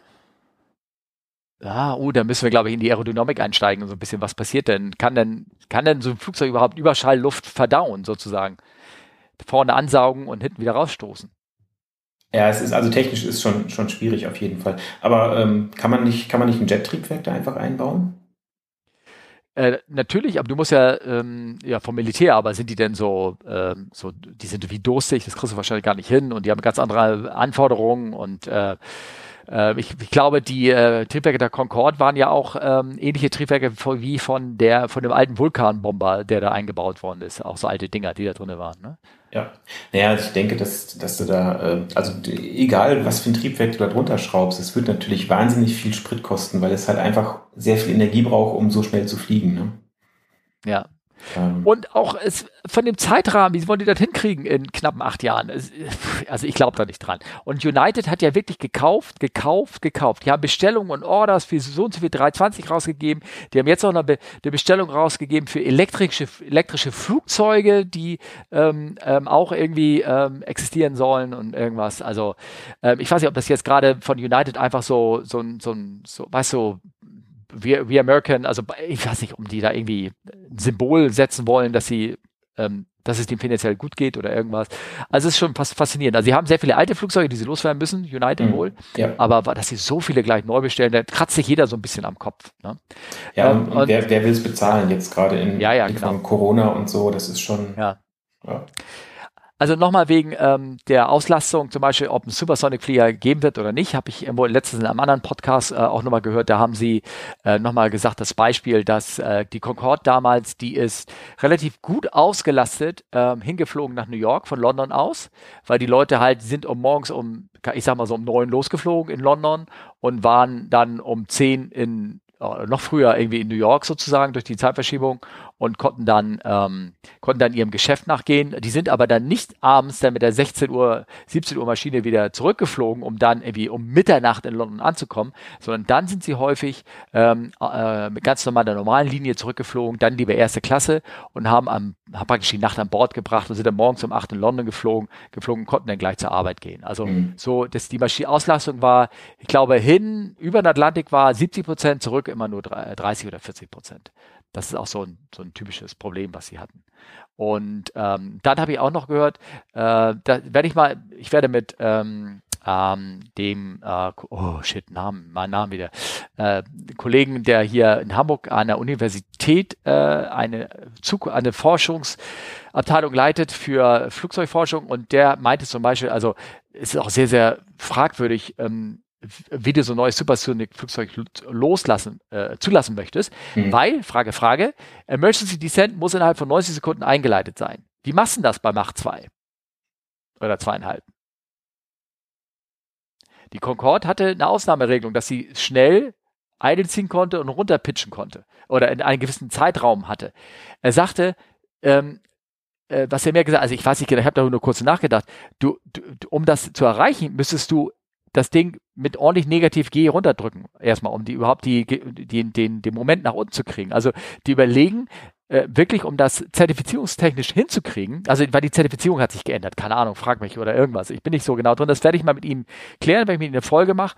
Er sagte, ähm, die sind, also man müsste das praktisch, man müsste so eine Art Fassrolle drehen. Also einmal, einmal rumdrehen, die Nase, den Flieger unten drehen und dann wieder gerade drehen. Also müsste praktisch ein automatisches Manöver ich, sein vom System. Ich verstehe das, ich verstehe das nicht, weil also wie, also wo ist das Problem, von Überschall in Sinkflug zu gehen? dass du, ähm, um ähm, die, die Rate hinzukriegen, dass du da ähm, fast negativ geben erzeugen musst. Oder zumindest über, äh, also ne, du müsstest die Nase schnell genug runterkriegen und dann wirst du, alle werden aus dem Sitzen rausgehoben und dass das ähm, nicht so gut äh, sein würde. Also so habe ich so grob verstanden. Ich habe mir keine großen Gedanken darum gemacht oder hat das nur so grob angedeutet und daraufhin habe ich gesagt, du, wir müssen darüber reden. Also, also wenn, wenn, hier von Zuhörern, wenn, wenn, wenn jemand ja. von den Zuhörern hier schon mal Überschall geflogen ist, vielleicht kann er das dir erklären. Ja, ja ich bin Überschall geflogen. Ja. Selber? Nein. Aber ich musste auch keine Emergency Diesel damit machen. Ich saß da und da war ich irgendwie elf, zwölf Jahre alt. Okay. Haben mich diese Fragen noch nicht belastet, ehrlich gesagt. Nicht. Ich verstehe. Hm. Ja, aber das ist, ähm, also jetzt zurück zu dem Thema mit United kauft und kauft und spannende ja, Projekte, genau. die, wahrscheinlich, ja. die wahrscheinlich nicht äh, umgesetzt werden. Es ist ja ungefähr so wie mit diesen fliegenden Autos. Der hat, das hast du gesehen, ne, was ich dir da hingeschickt habe. Aber das, da steht drin, dieses fliegende Auto hat den, und zwar ist es Klein Visions Flying Car completes the first intercity flight. Ein elektrisches fliegendes Auto. Sag mal, wie oft habe ich von fliegenden Autos gelesen? Das gibt's doch schon seit den. Also es gibt wirklich fliegende Autos, gab es immer, die sind geflogen, aber die so richtig durchgesetzt haben die sich nicht irgendwie. Ne? Nee, nee, das ist aber, das Auto ist nicht elektrisch. Das ist hier BMW Engine Powering a Propeller. Ah, okay, 18, gut. 18 Liter pro Stunde. Nee, nee, der ist, der ist äh, ein normaler Verbrenner. Wobei, das ist so ein bisschen bei BMW Back to the Roots, ne? Äh, wieso? Hä? Ah, ja, BMW-Motoren, ja, klar. Die bayerischen Motorenwerke, die da als Logo ja immer noch den Propeller quasi haben bis heute. Ja, ja, okay, gut, hast recht, ja, ja. Hm. Aber ähm, ja, ich frage mich dann immer, ich meine, bei der, bei so Fahrzeugkonstruktion hast du halt ganz andere Anforderungen, gerade so Vibrationen und Steifigkeit und Crashtest und bla bla bla. Und dann ja. musst du dann das Ganze aber als Flugzeug bauen, was möglichst leicht ist. Ja. Ja. Ja. Und ich meine, das Ding wiegt 1,1 Tonnen, das ist ja okay, sage ich mal, ja. und hat eine Zuladung von 200 Kilo, also zwei Leute im Grunde genommen. Ja, ja und da ist okay. der Sprit noch nicht drin. Ist der Sprit noch nicht drin? Ja, also eigentlich Payload ist ja immer das, was reinkommt, und da ist der Sprit ja eigentlich. Ja, okay, hast du. Ja, ja, okay. Also, hm, ich weiß nicht. Hm. Ja, also es gibt manche Flugzeuge, da kommt so außer aus zwei Leute, kriegst du auch nicht mehr viel rein und Sprit, ne? Also das, sowas gibt es schon. Also so eine kleine 150er, die wir da fliegen, die, wenn da zwei 90 Kilo Leute sich reinsetzen, kannst du ja nicht mehr voll tanken. Das geht nicht. Ja, klar. Also. Ja. Ja. Ja, okay. Äh, ja, ich habe da dann noch eine Frage. Hast du auch Kraft? Ja, natürlich. Ja, Okay, die, und zwar hat mir Ed Eleon hat mir äh, geschrieben, und zwar, ich hätte mal noch eine Frage an den lieben Steffen. Olli. Ich lese dir vor. Ja, nein, nein. Ich, achso, jetzt, ah, erzähl, erzähl du Guck, ich habe ich hab das nämlich ignoriert. Ja. Ich habe nur Steffen gelesen ja. und dachte mir, ja. Aber danach das Smiley, da ist dieser, der sieht so ein bisschen aus wie Carsten Spor. Das ist so ein Nerd-Smiley, ne? Äh, der, ja, genau, richtig. Ja, ja, das, also, also Ed Aileron schreibt, äh, er gehört ja zur Fraktion Old School, also Uhren und so ein Zeug. Betrachte ich das Bild vom Cockpit der A350, sehe ich nur noch bunte Bildschirme. Ist diese Infoflut nicht etwas too much? Wie kommst du damit klar? Und hat dann ein also, schönes dann, Foto gepostet. Das das äh, habe ich. Gepostet. Ach so, das ist von dir, das, ja. Genau, also er hat mir er hat gesagt, wie kommst du damit klar? Und da das so viel drin ist. Daraufhin habe ich mal so ein Foto gepostet von einer, ich weiß nicht, ist das ein Jumbo oder äh, eine alte 707? Ja, also ein 200er Jumbo, irgendwas mit vier Triebwerken. und da das Panel mal gepostet, das werdet ihr jetzt auch in euren äh, Shownotes da jetzt äh, sehen oder beziehungsweise auf der Webseite. Und da frage ich, wie kommt man mit dieser Infoflut da klar?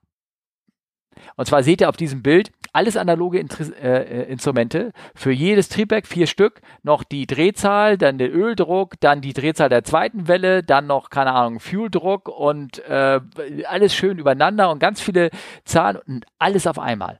Also mit anderen Worten, man kommt mit den Anzeigen äh, klar. Die analogen Anzeigen waren nicht viel besser, fand ich. Also nicht, wenn das Flugzeug ähm, die alle Parameter ja anbieten sollte irgendwie. Nur hier bei so einem analogen Flieger wird dir sehr viel auf einmal, noch viel mehr auf einmal gezeigt. Und ähm, die elektronischen Flieger, die, die filtern eigentlich sehr viel raus und können zeigen nur das dann, wenn es notwendig ist. Ja. Ja, ich gucke Oder? noch fasziniert dieses Bild an und habe mir ja. hab gerade festgestellt, dass da eine eigene Anzeige für die True Airspeed ist. Ne? Siehst du? Ja. Nicht irgendwie mit, mit reingebaut ins, ins Bildschirm. Also ja. da, da, ist, das, die, die Anzeigen haben sich eigentlich nicht, nicht verändert, die sind alle nur halt in einen Bildschirm ähm, reingewandert und eigentlich äh, gab es vorher auch schon zum großen Teil. Also dafür man, und es ist alles eine Gewöhnung. Es ist, wie als wenn immer so ein kleines Kind da reinkam ins Cockpit gefragt hat, sag mal, wie, wie, wieso wisst ihr, dass immer alles da ist? Und ich sage, naja, gut, es steht überall drauf und man lernt ja alles Stück für Stück. Also, ne, das ist so ein bisschen wie bei einer Stereoanlage. Dann stellst du da den, den, den, das alte Tape-Deck hin und dann kannst du mit umgehen. Dann stellst du darüber noch den Equalizer, mit dem kannst du dann auch umgehen. Dann stellst du darauf noch den Subverstärker, mit dem kannst du auch umgehen. Jedes Gerät hat zwar tausend Knöpfchen. Und wenn du alle auf einmal denkst, oh Scheiße, aber wenn du jedes Gerät für sich einzeln anguckst, ist es alles beherrschbar. Ja. Nicht? Ich ja. bin immer noch, ich, ich hatte mir so ein paar Sachen da gerade angeguckt und ich mhm. glaube, also der Vorteil ist, und ich meine, so ist es ja auch bei den modernen Fliegern, trotz Bildschirm und digital werden ja trotzdem Zeiger und Zeigerpositionen angezeigt, ne? weil man das aus dem, aus dem Augenwinkel halt viel leichter, äh, viel leichter sehen kann. Ne? Ja, okay. Ähm. Ja, du siehst, ähm, da, aber das ist ja das Interessante, das sollte man vielleicht nur ganz so klären. Obwohl man jetzt mittlerweile Bildschirme hat und sehr viel Informationen digital darstellen kann, wird sehr viel auch noch durch simulierte elektronische, analoge Instrumente, also durch Zeiger und sowas dargestellt. Ähm, auch so Triebwerksläufe, wenn die, da werden ja praktisch die, die alten mechanischen Instrumente elektronisch auf dem Bildschirm dargestellt, nachgebildet, einfach weil das Auge im Vergleichend eine Abnormalität eher wahrnehmen kann. Wenn da fünf Zeiger äh, alle in eine Richtung zeigen und der sechste zeigt auf einmal in eine andere Richtung, wo er auch falsch steht, dann fällt dir das sofort auf, als wenn du nur die digitalen Werte angucken könntest. Ja, das stimmt. Und bei den normalen Instrumenten wird es natürlich noch jetzt, bei den elektronischen werden die Zeiger dann noch, in, ändern sie die Farbe und kriegen rotes Licht dazu. Das haben die analogen Instrumente auch gehabt und so. Also das ist schon, das neue elektronische ist schon deutlich ähm, human oder ähm, besser. Ne? Ja, ja, das stimmt. Okay. Soll ich mal zur nächsten Frage kommen? Ja, erzähl doch mal. Enrique schreibt, hallo Olli, hallo Steffen. Ich hoffe, es geht euch gut. Macht weiter so, euer Podcast ist echt tipptopp. Dankeschön. Danke, ja. Ähm, ja, als jemand, der selber im Energiesektor seine Brötchen verdient, würde ich euch gerne einmal fragen, wie es bei der weltweiten Fliegerei zum Thema Kraftstoffqualität gestellt ist. Ist das ein Thema, das ihr bei eurer Flugvorbereitung beachten müsst? Hat der Kraftstoff, je nachdem in welchem Land oder auch Kontinent ihr euch befindet, unterschiedliche Qualitäten? Wenn ja, wie geht ihr damit um? Wird das durch die Regelung der Triebwerke erkannt und automatisch ausgeglichen? Und wodurch? Kann das auch Auswirkungen auf Performance und Lebensdauer haben? Äh, gibt es manchmal auch prinzipiell Probleme an ausreichend guten Kraftstoff, qualitativ gesehen, nicht äh, quantitativ, zu gelangen. Ich denke hier besonders an Länder mit schwacher Infrastruktur. Also ich kann da gerade schon mal einhaken. Ähm, wir sind früher immer nach äh, Ägypten geflogen bei einem Ferienflieger, also wo ich früher gearbeitet habe. Ja. Und ähm, da mussten wir jedes Mal beim Tanken einen Test vom Sprit machen. Kennst du das noch? Ja, ne?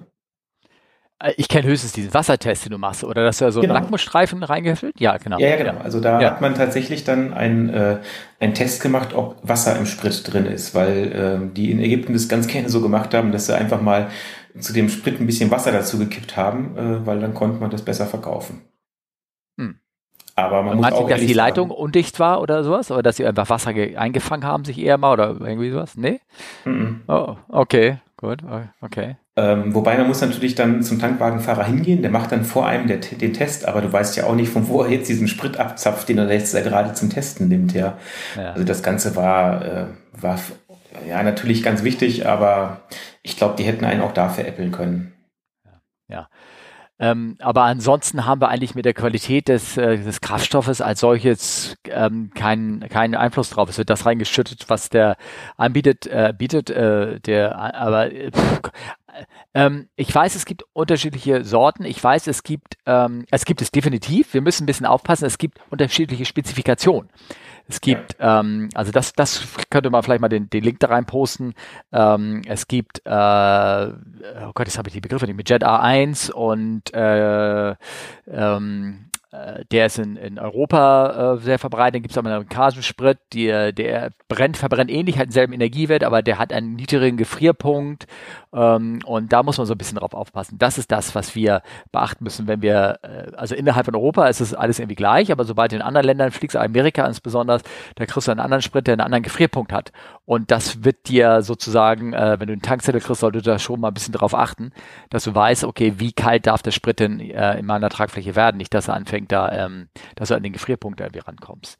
Sowas ja, wobei ich, ich, ich sag mal, da wo man normalerweise hinfliegt, hat die Firma dann ja auch irgendwie Verträge mit, mit Handling-Agenten und Spritfirmen. Ja. Und ja. Ähm, die werden mit Sicherheit noch eine Menge andere Sachen anbieten. Ähm, aber das ist halt, äh, das ist halt vertraglich geregelt und festgelegt von daher. Und wenn du dann Jet A1 äh, bestellst, dann kriegst du den eigentlich auch. Oder ja. sei es äh, Jet A in USA beziehungsweise TS1, glaube ich, in Russland. Also ja, genau, ja, ja, das sind.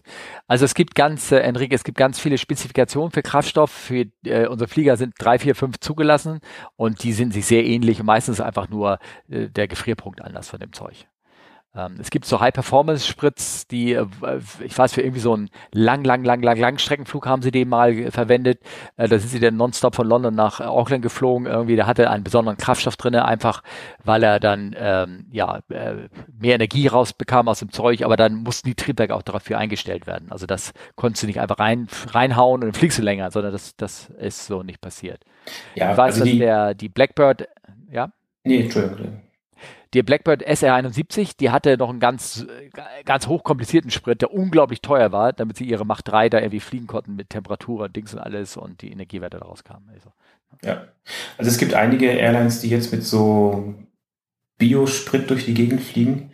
Ähm, ja, ähm, da ist dann, da muss man dann natürlich gucken. Also einige behaupten auch, sie würden CO2-neutral fliegen ich sag mal, da ist natürlich auch sehr viel Presse dabei und dann muss man sich genau angucken, welch, in welchem konkreten Beispiel das für ein Sprit ist. Aber ähm, da gibt's schon die ersten Versuche. Ja, ähm, das sind dann aber, also ich sag mal, wenn es heißt, wir fliegen mit Biosprit, dann ist das so ungefähr wie mit dem äh, Biodiesel im Straßenverkehr. Das ist dann ein gewisser Prozentsatz, wo dann dieses Biozeugs dazugemischt wird und das wird dann da in die Tanks gefüllt. Genau. Und das hat keine Probleme bereitet. Das ist nämlich der zweite Teil seiner Frage. Ähm, er hat noch geschrieben, zu guter Letzt würde mich noch interessieren, ob das Thema alternative Kraftstoffe etwas ist, mit dem man sich unter Kollegen am Pilotenstammtisch auseinandersetzt. In den letzten Monaten gab es ja zahlreiche Veröffentlichungen, dass sich mit synthetischen Kraftstoffen für die Fliegerei, die sich mit Fliegerei beschäftigt hatten. Und auch die drei von Airbus vorgestellten Wasserstoffkonzepte haben ja für jede Menge Presserummel gesorgt. Äh, davon kann ich letztendlich tatsächlich was davon tatsächlich letztendlich zukunftstauglich ist, wird sich zeigen. Und das will ich auch gar nicht von euch wissen. Aber sind das Dinge, die euch als Pilot bewegen oder überwiegt in der Fliegerei eher der pragmatische Ansatz? Hauptsache, es fliegt, egal um wie und wo mit. Vielen lieben Dank für euren und Zeit und euer Engagement, sagt er. Ja, gern geschehen. Ähm, also ich weiß, dass äh, meine Firma hatte mal zwischen Hamburg und Frankfurt ein Versuchsprojekt mit Bio, echten Biofuel. Äh, da wurde immer links normaler Kraftstoff und rechts Biofuel äh, eingetankt. Der, der flog auch wirklich nur zwischen Hamburg und Frankfurt hinterher. Das war so ein Forschungsobjekt mit gesponsert von der Bundesregierung. Und ähm, die sind da, glaube ich, zu keinen nachteiligen Ge Ergebnissen gekommen, wenn ich irgendwie, sind Ergebnisse irgendwie rausbekommen. Irgendwas müsste man anders machen, aber es war nicht nachteiliges. Und ob jetzt was zugemischt wird oder nicht, ich glaube, meistens sind es halt, ne, wenn du das kompensierst, dann ähm, ja, bezahlst du Aufforstung oder sowas in der Art. Ne? Irgendwie. Ja, und also die, die Biokraftstoffe, also ähm, die sind halt deut deutlich teurer und das ist halt so das Problem. Also ähm, die Firmen, die Airlines, die versuchen natürlich kostengünstig zu operieren und äh, Sprit ist natürlich mit Abstand eine der teuersten Kostenstellen und äh, wenn der Sprit jetzt pro Tonne fünfmal so viel kostet wie normal, ja, dann müssen die halt auch gucken, wie, wie macht man es, ob macht man es oder nicht. Ähm, für uns, ja, also äh, wir haben ja keinen Einfluss darauf, was wir tanken. Ähm, ich, äh, ich, ich fände es natürlich schon äh, eine super Sache, wenn, wenn man da halt hingeht und sagt, okay, wir versuchen jetzt auf alternative äh, Spritsorten zu gehen, die einfach, ähm, die einfach, äh, ja, was heißt besser für die Umwelt sind, also die, ja, wahrscheinlich muss man sagen, nicht so schädlich für die Umwelt sind. Ich denke, das wäre die bessere Formulierung. Ähm, aber da haben wir halt leider keinen Einfluss drauf. Und äh, für uns, also für mich jetzt persönlich ist es egal, ähm, solange der Sprit natürlich dieselben Sicherheitsanforderungen hat. Das ist natürlich das Wichtigste. Man hat sich natürlich als Pilot schon Gedanken gemacht, also ich als ehemaliger A380, äh, wenn, wenn du dann die Kiste vollgetankt hast mit äh, deinen 200 Tonnen Sprit und sowas und du weißt genau, dass der 350er, obwohl er natürlich auch kleiner ist und weniger Gäste transportiert, ähm, mit weniger als die Hälfte dieselbe Strecke gemacht hat, dann geht natürlich so ein bisschen so ähm, der Greta-Alarm schon an, dass du sagst, also vielleicht ist das Ding auch nicht mehr so zeitgemäß. Ne? Deswegen sehen wir ihn ja auch so selten nur noch am Himmel, sagen wir mal. Ja. Ja, dann haben wir noch eine Frage von Florian. Na? Mhm. Ähm, und zwar hat er gefragt: Hi, ihr beiden macht einen tollen Podcast, den ich regelmäßig verfolge. Ich bin auf euch durch Omega Tau gekommen, wo es um Abnormals ging. Ähm, ja, danke, danke, danke. Omega Tau höre ich auch sehr gerne rein. Also ist mir, Markus ist mir auch bekannt oder uns beiden das ja, natürlich. Genau. Ähm, kurze Frage. Vogelschlag kann gefährlich werden. Weshalb kann man Triebwerkseinlässe nicht vor Festkörpern schützen? Vielen Dank und beste Grüße, Flo. Das ist, äh, ich glaube, eine sehr gute Idee, aber es äh, ist praktisch nicht umsetzbar, äh, Flo. Ähm, also würdest du da irgendeine Art von Schutzgitter anbauen? Ja, dann wird der Vogel halt schon mal, die Stücke sind dann ein bisschen kleiner, die ins Triebwerk kommen, ja. Aber wenn dann ein richtig großer Vogel da reingeht und die, dieser Triebwerksschutz sozusagen sich verabschiedet und ins Triebwerk geht, dann ist es noch schlimmer. Ähm, ja, es ist schwierig. Also man, man trickst natürlich schon rum ähm, auf diesen äh, auf dieser Achse, da ist dieser sogenannte Spinner, wo ja immer so ein, so, so ein weißes Kringelchen drauf gemalt ist. Das ist vor allen Dingen schon, um Vögel abzuwehren. Ähm, Warum? Die sehen die Bewegung irgendwie, keine Ahnung, äh, aus weiter Entfernung und fliegen dann weniger da rein statistisch. Ja, das ist ein Flickern, das, das ne, dadurch nehmen die das wahr, glaube ich. Ne? Das ist mhm. so ein mhm. Flickern, was die Vögel erkennen und dann, was wir Menschen nicht so wahrnehmen, aber die Vögel und dann sehen sie, da kommt was und weichen dem eher aus. Ne? Sowas in der Art. Ja. Aber ja, von daher ähm, ist das halt so ein, so ein akzeptiertes Risiko. Und ich meine, bei der Triebwerkszulassung versucht man ja das auch schon äh, gewissermaßen bis zu einer gewissen Größe zu testen, dass das Triebwerk da ähm, einem Vogelschlag, ähm, ich sage mehr oder weniger unbeschadet überlebt. Ne? Ja, genau. Und es würde viel Widerstand kosten, so ein Gitter davor zu machen und äh, Triebwerksperformance äh, reduzieren. Und das ähm, hat sich als nicht praktisch erwiesen. Also es gibt äh, manche äh, äh alte, alte Triebwerke auf der ähm, hm, so ganz alte, von den alten 737, 707, die hatten vorher noch so Starter Vanes, die vor dem eigentlichen Propeller-Dingern so davor waren. Aber die waren einfach nur, um die Welle zu halten und nicht um irgendwelche Schutz für, für Tieren oder irgendwas zu liefern. Ja. Ja, eine Frage habe ich noch. Soll ich die mal vorlesen? Du hast eine Frage noch, okay. Äh, nee, ganz oben in, der, in den Shownotes hier, die fehlt noch. Ah, okay, ja, das ist die Geschichte, die Frage von Yannick, ne? Genau. Ja, Yannick die, äh, schreibt, äh, ja. Ja, okay, erzähl du mal. Ja, hallo Olli, hallo Steffen. Mal eine Frage an Steffen. Als du letztes Jahr deinen letzten Flug mit dem A380 hattest, äh, war ja noch nicht klar, was für eine schwierige Zeit auf euch zukommt. Vermutlich wirst du jetzt den A380 leider nicht mehr fliegen können. Jetzt meine Frage. Bist du im Nachhinein froh, dass du nicht wusstest, dass es dein letzter A380-Flug ist oder hättest du es damals lieber gewusst, dass es der letzte Flug ist? Mal von der emotionalen Seite gesehen. Macht bitte immer weiter mit dem super Podcast. Liebe Grüße, Yannick. Ja, Steffen. Ja, Yannick, das ist eine tolle Frage. Ja, Entschuldigung, hat sich gerade vielleicht überlappt, ich habe dich nicht gehört, Olli. Das ist eine sehr, sehr schöne Frage. Die hatte ich am Anfang äh, gleich äh, am Anfang des Podcasts gestellt und habe sie jetzt zum Ende geschoben, um jetzt daraus den abschließenden Geschichte zu diesem äh, Podcast zu machen. Einige haben das möglicherweise bei Twitter schon mitverfolgt. Ähm, eine Sache erstmal zu dem A380, rein technisch. Ich habe gerade wieder gehört, ähm, am 14. September wird der letzte in Frankfurt verbliebene A380, äh, wo, wahrscheinlich am 14. September ist das geplant, ähm, nach Theorel geflogen und dort auch eingemottet. Ähm, man braucht, äh, um so einen eingemotteten Flieger wieder komplett flugtauglich zu machen, flugtauglich oder zertifiziert als zu machen, braucht man ähm, 5000 Arbeitsstunden, also Maintenance-Arbeitsstunden. Jetzt der Flieger, der wird nur mit 1000 Arbeitsstunden ähm, flott gemacht. Dazu gehört auch ein Gear Swing und all sowas, was man macht, ähm, damit alles noch funktioniert, nachdem er da über ein Jahr gestanden hat. Ähm, es wird aber vieles gar nicht wieder ähm, ähm, hochgefahren. Es gibt keine Wassersysteme an Bord, keine Toilette funktioniert.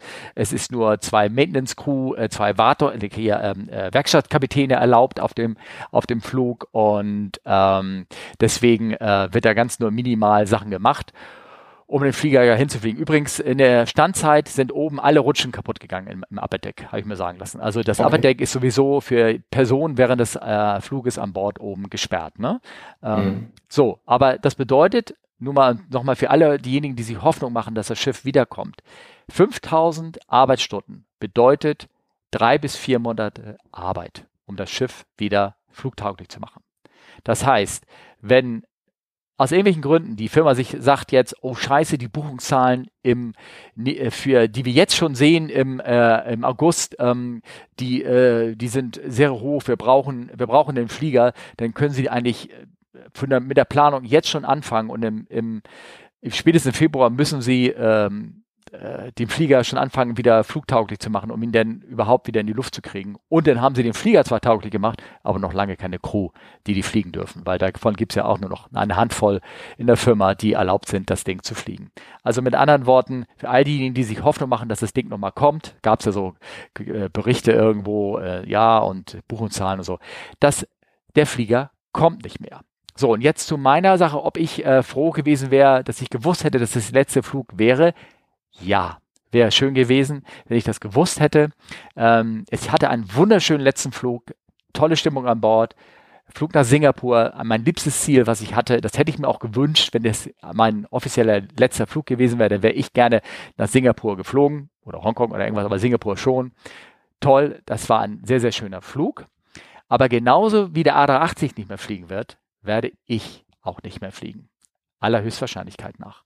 Und zwar folgendes, das habe ich jetzt, wie gesagt, am Ende des äh, Podcasts schiebe ich jetzt die Geschichte.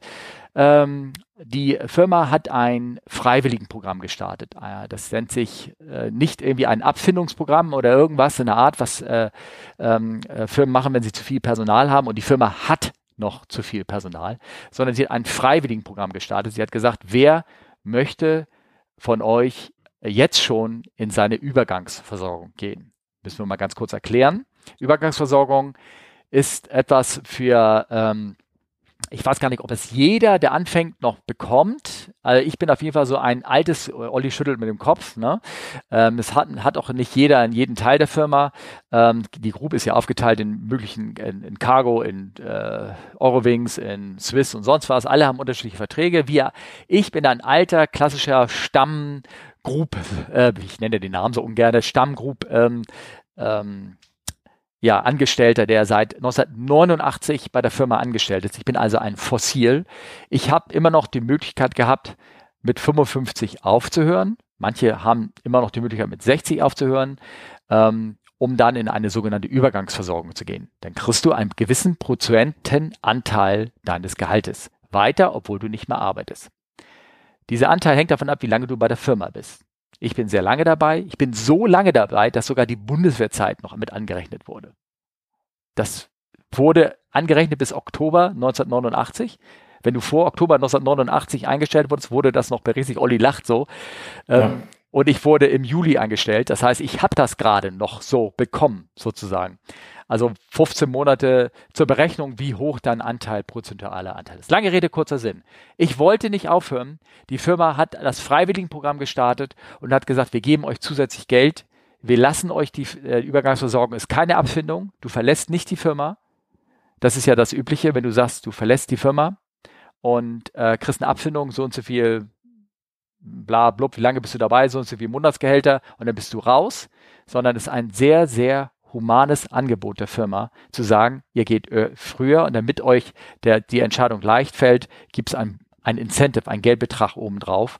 Und ähm, aufgrund der Tatsache, dass ich so relativ jung bin, mit 55, einhalb jetzt, ähm, ist der bei mir so, das bedeutet, als wenn ich ja vier Jahre weiter fliegen würde, aber trotzdem das gleiche Gehalt kriege. Das ist also, jeder, der sich mit unseren Gehältern auskennt, das ist ein sehr, sehr, sehr, sehr großzügiges Angebot. Ähm, was ich angenommen habe. Also mit anderen Worten, ich werde nicht mehr fliegen. Ich bekomme langsam ein bisschen die Tränen gerade wieder. Das ist für mich ein sehr emotionales Thema, weil ja. hm. ich habe die letzten drei Wochen nicht geschlafen, ähm, weil ich äh, hier leidenschaftlicher Flieger bin und ich habe das eine reine Ratio-Entscheidung gewesen. Ähm, ich habe mich viel mit meiner Frau auseinandergesetzt. Die hat mir die ganzen Vorteile natürlich, deine Leidenschaft, mein Herz, das fängt schon wieder an zu schlagen, richtig, ne? Da, mhm. ähm, deine Leidenschaft, die du dafür hast, erzählt. Sie hat aber auch gesagt, ey Steffen, du erzählst selber, jeder Checkflug fällt dir mittlerweile schwerer. Du bist bei jedem Flug nervöser, also Checkflug, Ausbildungs, ne? Also die Simulator-Sessions und so. Wenn man Ausbilder bist, so wie du, Olli, dann du bist da drinne. Wenn du nicht mehr drinne bist, nicht mehr Ausbildung machst, ist jeder Flug, wird jedes Mal irgendwie, also nicht jeder Flug, aber jeder Check wird schwieriger, wird dich, musst du mehr Mühe geben, reinzugeben. Mir, ähm, nach jedem Flug, nach jedem Nachtflug, nachdem ich wiederkam, war ich kaputter. Ich muss, hatte mhm. länger geschlafen, um da wieder rauszukommen. Nicht viel, aber es wurde graduell immer ein bisschen länger und man muss es ja wie, wir kennen ja den Exponentenfaktor mittlerweile, in der Virusgeschichte, man muss den ja so ein bisschen nachdenken. Und also schweren Herzens und wirklich lange überlegen, alle habe ich gesagt, ich höre auf, ich nehme das Angebot an. Und ähm, ja, also ich, und das ist hat Konsequenzen auch für unseren Podcast. Wir können nicht mehr beide schreiben, wir sind aktive Piloten. Ich bin es nicht mehr. Ähm, die, die, Entscheidung ist noch nicht hundertprozentig gefallen.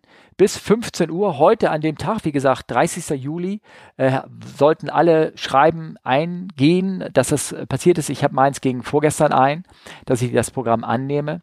Ähm, also jetzt wird geguckt, wie viele Leute haben das Programm angenommen. Es haben sehr viele angenommen, das Programm. Ähm, es war geplant bis bei ähm, äh, äh es mindestens 135 so mussten es machen, sonst wäre das Programm nicht aktiv geworden. Und über 250 Leute, wenn noch mehr das ähm, gemacht haben, dann kann sich, ähm, kann sich die Firma entscheiden, nee, wir müssen Leute halten, die können auch nicht gehen oder nur bis zu dieser Nummer geht es. Also ich erkläre das gerade mal ganz ausführlich. Du kennst die Geschichte, Olli. Aber für diejenigen, die hier zuhören und maximal sind 400 Piloten sowieso, Pilotinnen, da mehr als 400 lassen wir nicht gehen, weil die brauchen wir dann noch. Es scheint wohl zu sein, dass sich für das Programm elektronisch beworben haben mehr als 400 ähm, und es haben weit über 300 Leute das Programm ähm, angenommen. Ähm, das heißt, die Firma kann ähm, sagen, äh, nee, äh, alle ab der Nummer 280 oder sowas nehmen wir nicht. Und ich bin nicht mehr genau sicher, in welcher Position ich war. Ich glaube, ich war auch über 300, die, die das Programm geklickt haben. Das war der Zeitpunkt. Also es kann sein, dass die Firma sagt, nee, tut mir leid, ähm, bis zur Nummer 300 gehen wir nur und du bist 340, also du musst noch weiterfliegen. Das wäre in meinem Fall wirklich nicht muss, sondern dann kann ich wieder sagen, hey, ich darf weiterfliegen. Ähm, aber ähm, wahrscheinlich aufgrund der Tatsache, und jetzt mache ich, schließe ich die Geschichte ab mit ähm, Sachen, die ich danach, nachdem ich das bekannt gehört habe, ähm, ähm, gehört habe. Und zwar ähm, ähm, das Thema Kündigung bei uns in der Firma ist wirklich noch nicht vom Tisch. Und jeder, der sich freiwillig beworben hat, ähm, die Firma zu verlassen auf diese Art und Weise, gibt der Personalvertretung mehr Argumente in die Hand, Leute nicht zu entlassen. Da, wenn die Firma nämlich sagt, ähm, hey, ähm, wir können leider nicht alle in das Freiwilligenprogramm akzeptieren, aber wir entlassen trotzdem Leute, passt das nicht zusammen. Weil es gibt Leute, die gehen freiwillig, sozusagen. Und ähm, also wird, werden auch wahrscheinlich alle gehen können, auch aus, die, aus rein diesem Argument. Und mich haben, ich habe also wunderschöne Kommentare bekommen. Ich habe hier einen bekommen, ich weiß gar nicht, wer das ist. Sein, sein Twitter-Handle ist alles auf Horst. Andy heißt er. Ich kann glaube, ich weiß, wer das ist, aber ehrlich gesagt weiß ich, glaube ich, auch nicht. Und der hat geschrieben, mit einem weinenden Gesicht und gleichzeitig ein dickes Dankeschön für die Entscheidung. Für viel, er hat sich bedankt für die vielen sehr unterhaltsamen Flüge, die kostenlosen Lektionen zum Thema Mitarbeitermotivation und Führung und letzten Endes auch dafür, dass du anderen den Job sicherst. Ich muss, ich muss echt heulen jetzt, den du, den du selbst so gerne gemacht hast. Sorry. Ja, alles gut. Ähm, nee, das glaube ich ist auch eine, eine wahnsinnig schwere Entscheidung und ich habe da ganz, äh, ganz großen Respekt auch vor. Das, ähm, das glaube ich.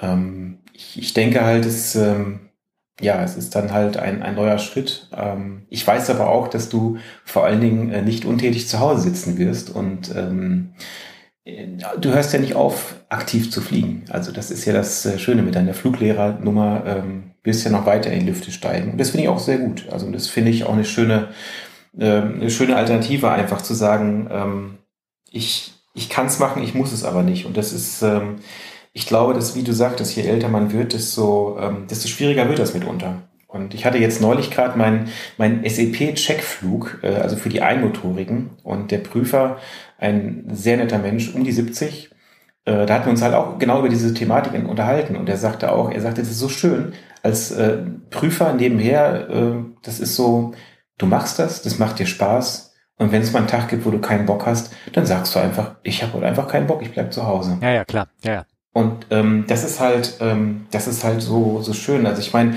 ähm, ähm, so, so reizvoll der Job halt ist. Und ich meine, es ist, die meisten machen das mit Leidenschaft. Es gibt immer mal Tage, wo man einfach keinen Bock hat. Also sei es dann mitten in der Nacht aufzustehen oder sei es, äh, es gibt immer mal wieder Themen, wo man denkt, oh, nee, das brauche ich jetzt nicht. Und ähm, ja, es hat alles seine Vor- und Nachteile. Und es ist, ähm, ähm, ja, ähm, ich habe da auch ganz großen Respekt vor der Entscheidung, muss ich ehrlich sagen. Ähm, und von daher, ähm, ja, also Hut ab. Ja, danke, dass du mir Zeit hast, mich wieder zu beruhigen. Ähm, ich wollte auch noch sagen, ähm, ähm, dass es hat mich sogar ein Kollege angerufen aus dem Grund ne, und mir das zu sagen. Mhm. Also das fand ich schon sehr beeindruckend. Es gibt auch viele Kollegen, da ist man froh, dass sie gegangen sind, sozusagen. Und anscheinend ähm, gehöre ich nicht zu denen. Also, Nein, also das, äh, das auf jeden Fall nicht. Ähm, ja, du, ich meine, man muss jetzt erstmal abwarten. Heute ist ja Einsendeschluss und dann ist ja noch die spannende Frage, was passiert jetzt tatsächlich? Es ist, genau. ähm, es ist vieles, es ist vieles im Umbruch und ähm, ja, mal abwarten. Also ähm, ich bin sehr gespannt ähm, und ich denke, da werdet ihr auch noch demnächst mehr hören. Genau, wir werden mehr davon hören. Ich werde davon mehr davon berichten. Ähm, ich habe ja schon eine Twitter-Umfrage gemacht, ob ich meinen Twitter-Handle ändern soll. Das habe ich im weiser Voraussicht schon mal gemacht, ne? weil 380 wird ja nicht mehr passieren. Die meisten haben gesagt, nee, behalt den mal, also werde ich meinen Twitter-Handle behalten. Ähm, ich habe aber ja, sage ich, habe ich ja schon ein paar Mal gesagt, so, wenn ich mein Abstand jetzt zu der Firma halt größer wird, dann kann ich auch endlich meine Geheimkanäle öffnen und auch zugänglich machen und dann werdet ihr vielleicht auch ein bisschen mehr Videos erleben oder irgendwie sowas. Ich werde so alte Geschichten rauskramen. Ich möchte gerne, dass, wenn Kollegen hier auch zuhören, dass sie mich gerne ähm, ähm, Feedback geben oder Geschichten erzählen, die ihnen unterwegs äh, passiert sind, dass sie das gerne mal hier reinbringen. Ähm, auch gerne als Audio-Feedback, das äh, können wir ja einfach mit reinschneiden, das ist hier überhaupt kein ja. Problem, das kriegen wir genau. mit. Ne? Und also gibt uns Feedback, gibt, äh, schreibt uns weiter an die üblichen Dinger, Fragen at äh, Come Fly With Us oder fragt CFU bei Twitter und Insta und wie das alles so geht. Ne? Also bitte ähm, gibt uns weiter äh, Feedback, ähm, bleibt mir treu, obwohl ich jetzt äh, praktisch nur noch äh, Propellerflieger bin, sozusagen. Ähm, ich hoffe, ich kann euch immer noch amüsieren. Olli kann es auf jeden Fall. Und wer weiß, ich habe äh, vier Pipelines, äh, nee, vier Interviews in der Pipeline, die ich äh, machen werde. Also ich Zusage habe von den Leuten und dann können wir uns mal über alle möglichen Dinge unterhalten. Vielleicht kann ich auch die Frequenz dadurch erhöhen. Nicht unbedingt mit Olli. Ich weiß nicht genau. Olli ist echt busy. Der, ne, der hat Familie und, äh, und alles. Und ähm, da geht das nicht so häufig. Aber vielleicht ähm, ist es okay, Olli, wenn ich ab und zu mal so ein Natürlich. Und äh, das ist einfach, äh, und das, das sage ich auch. Also es gibt auch so Punkte, wo ich denken würde, ja, einfach mal weniger arbeiten wäre total cool eigentlich. Ähm, hm. äh, von daher, also wie gesagt, ich, ich kann, das, ja. ich kann das voll nachvollziehen. Äh, und ähm, ich sag mal, das Umfeld wird ja auch immer anstrengender, das muss man auch ganz ehrlich so sagen, äh, nicht nur wegen ja. Corona. Von daher, ja. Ähm, ja. Aber ähm, das ist ja nicht schlimm. Eine Sache, die, äh, die nimmt man niemandes Erfahrung und Erinnerung. Das sind zwei Sachen. Ich habe das recht. Aber ähm, das ist halt das Gute. Von daher, genau, wenn ihr was habt, ähm, meldet euch gerne. Meldet euch. Genau. Und ähm, ja, dann würde ich sagen. Lassen wir das, ne? Bis zum nächsten Mal. Wir, schließen wir ab. Und ähm, Geschichten am Ende gibt es ja nächstes Mal. Ne? Genau. Dann macht's gut. Bis dann. Ciao. Tschüss. Tschüss. Auf Wiedersehen.